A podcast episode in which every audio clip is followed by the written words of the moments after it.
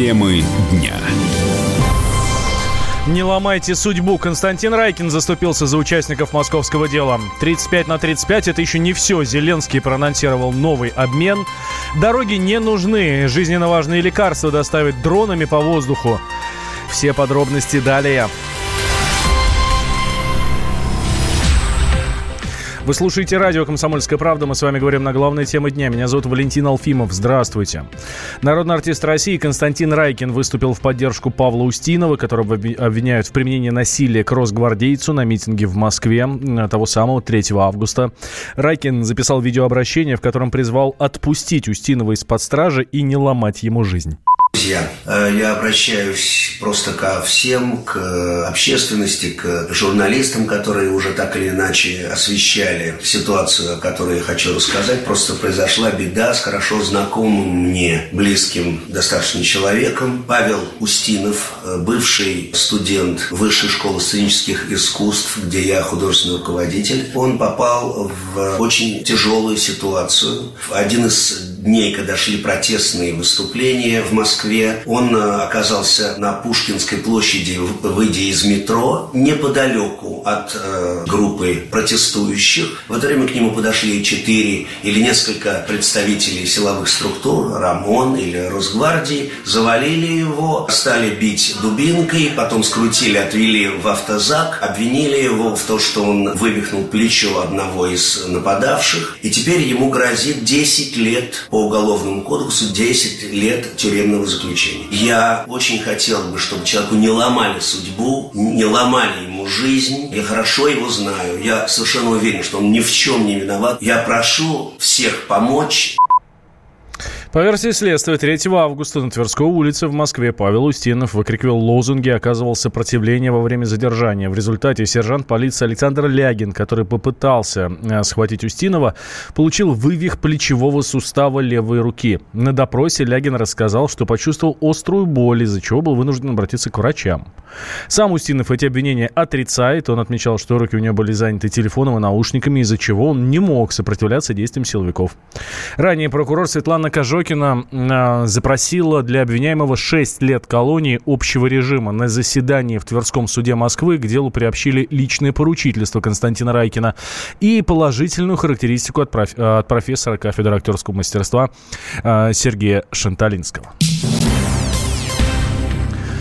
Президент Украины Владимир Зеленский заявил о подготовке следующего этапа обмена удерживаемыми между Киевом и Москвой. Об этом он заявил в пятницу на форуме «Ялтинская европейская стратегия», который проходит в украинской столице. По словам Зеленского, обсуждать новый обмен будут в Минске, а также в нормандском процессе. 2 вересня у нас, слава богу, была зустріч. 2 сентября у нас была встреча в нормандском формате представителей нашей четверки четырех стран. Обговаривался весь порядок действий по поводу прекращения войны, возвращения пленных, и сейчас мы говорим о другом этапе. После наших политзаключенных, наших парней и после моряков. Откровенно скажу, сейчас мы готовим другие списки и ждем нового этапа обмена. Об этом мы будем договариваться и в Минске, и в нормандском процессе. И в нормандском процессе.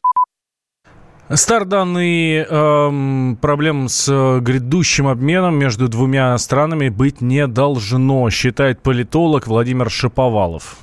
Тот обмен, который произошел, он носит символический характер и свидетельствует о том, что новая украинская власть все-таки сориентирована, э, дает сигнал о том, что она сориентирована на как минимум смягчение конфликта на юго-востоке, а может быть и нормализацию отношений. Подчеркиваю, именно э, новая украинская власть, потому что позиция России в отношении необходимости э, обмена, она всегда была однозначной, и на протяжении нескольких лет обмен не происходил только по той простой причине, что позиция прежней украинской власти Петра Алексеевича Порошенко была абсолютно деструктивной. Поэтому есть определенный оптимизм, но в то же самое время необходимо понимать, что пока слишком серьезные авансы давать украинской власти не стоит. 7 сентября Россия и Украина провели обмен удерживаемыми лицами по формуле 35 на 35. Подготовка его активизировалась после избрания на пост президента Украины Владимира Зеленского. 5 сентября Владимир Путин заявил, что обмен между масштабным, э, будет масштабным и может стать шагом в сторону нормализации двусторонних отношений. В администрации президента наказали чиновников, которые в, 12, э, 2017 году выпустили за границу Олега Смоленкова, вплоть до увольнения. Об этом сообщает Интерфакс со ссылкой на собственные источники. Собеседники агентства утверждают, что два года назад Смоленков вместе с семьей уехал отдыхать в Черногорию, вопреки действующему тогда запрету российским чиновникам выезжать в эту страну. Он уточнил, что ограничение было введено весной 2017 года из-за обострения двусторонних отношений после обвинений в причастности Москвы к неудавшейся попытке госпереворота в Черногории осенью 2016 года. Подполковник ФСБ в отставке Алексей Филатов считает, что никаких оснований для наказания чиновников, допустивших отъезд Смоленкова, нет. Я вообще сомневаюсь, что кто-то там за это будет наказан, но если это наказание пройдет спустя три-два года, то, наверное, все-таки будет сделано только там для отчета до вышестоящих органов, вот отреагировали, наказали виновных, и думаю, что не имеет никакого под собой законного основания. То, что касается Черногории, я помню, в общем-то, наше осложнение, это было просто не рекомендовано ездить туда туристами. Следующее, если этот чиновник не был допущен к гостайнам, то как бы его загранпаспорт, он находится у него. Странно, что, в общем-то, по этому отъезду и пропаже целой семьи якобы было даже возбуждено а, уголовное дело или, по крайней мере, проводилась доследственная проверка по факту исчезновения, может быть, убийства. Странно, что сейчас только приходит информация, что якобы ему нельзя было выезжать, и более того, за этот отъезд кто-то из должностных лиц э, получил наказание. Мне кажется, вот на самом деле вряд ли здесь кого-то кого-то можно обвинить при той информации, которая сейчас существует. Нарушения у этого человека как бы не было. В сентябре э, CNN и New York Times со ссылкой на источники рассказали об агенте ЦРУ среди высокопоставленных российских чиновников, э, которого американская сторона вынуждена вывезла из Москвы в 2017 году, опасаясь за его безопасность. Позже в СМИ сообщили, что речь идет об Олеге Смоленкове.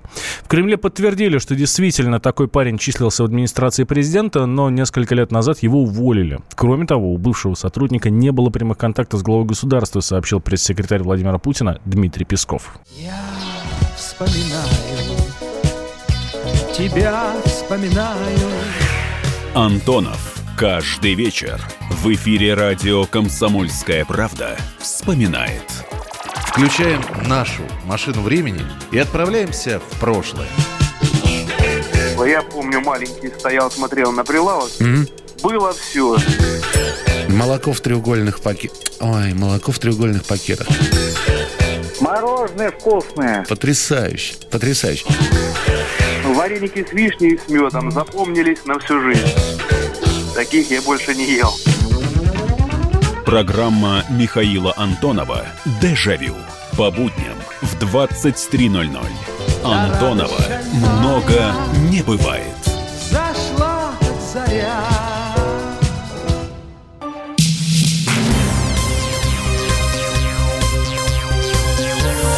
Темы дня.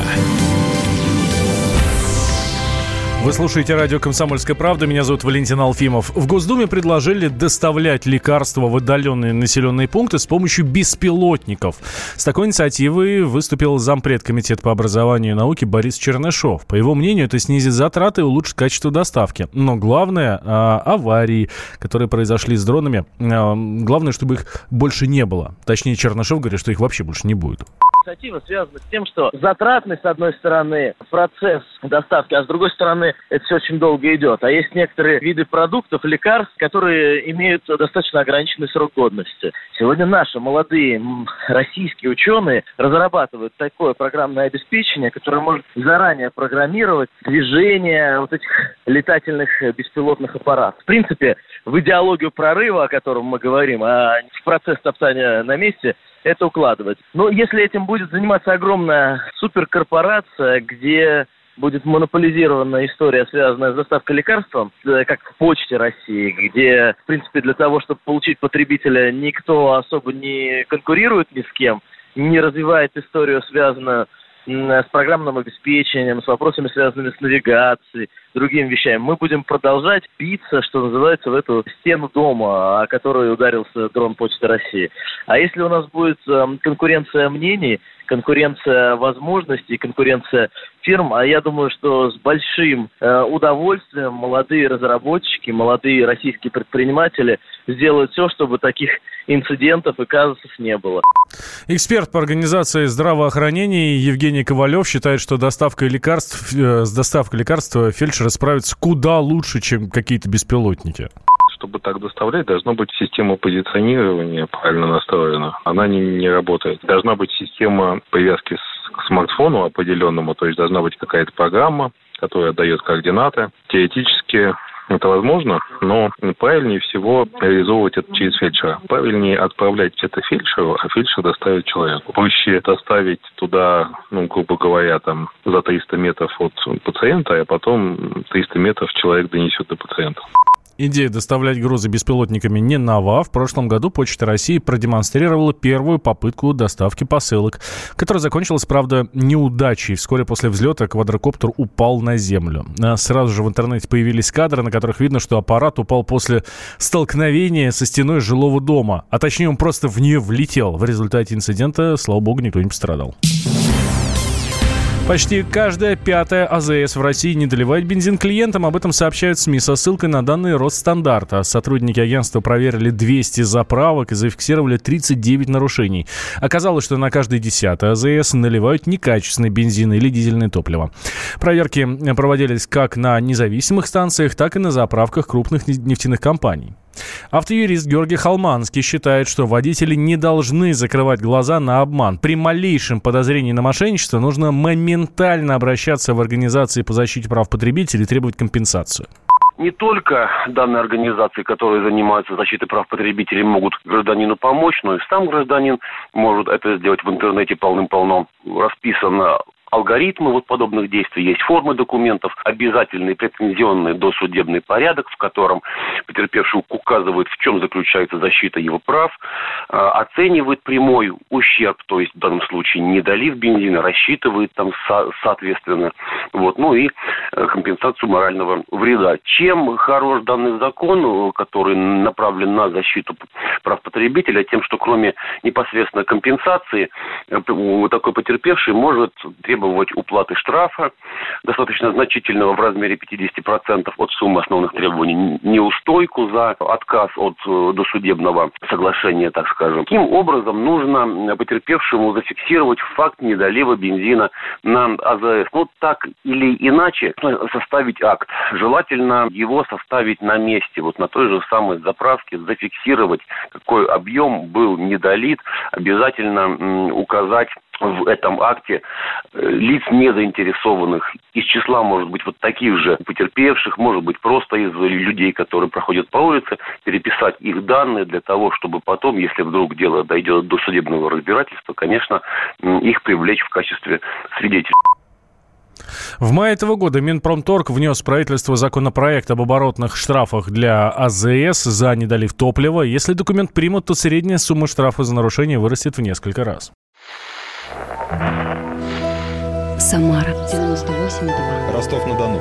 Иркутск 89,8. 91,5.